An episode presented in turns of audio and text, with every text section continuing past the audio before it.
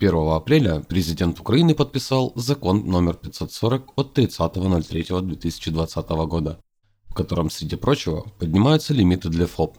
Отныне лимит первой группы составляет 1 миллион гривен, ранее было 300 тысяч гривен. Вторая группа 5 миллионов гривен, было 1,5 миллиона. И третья группа 7 миллионов гривен, было 5 миллионов. Закон был опубликован и вступил в силу 2 апреля.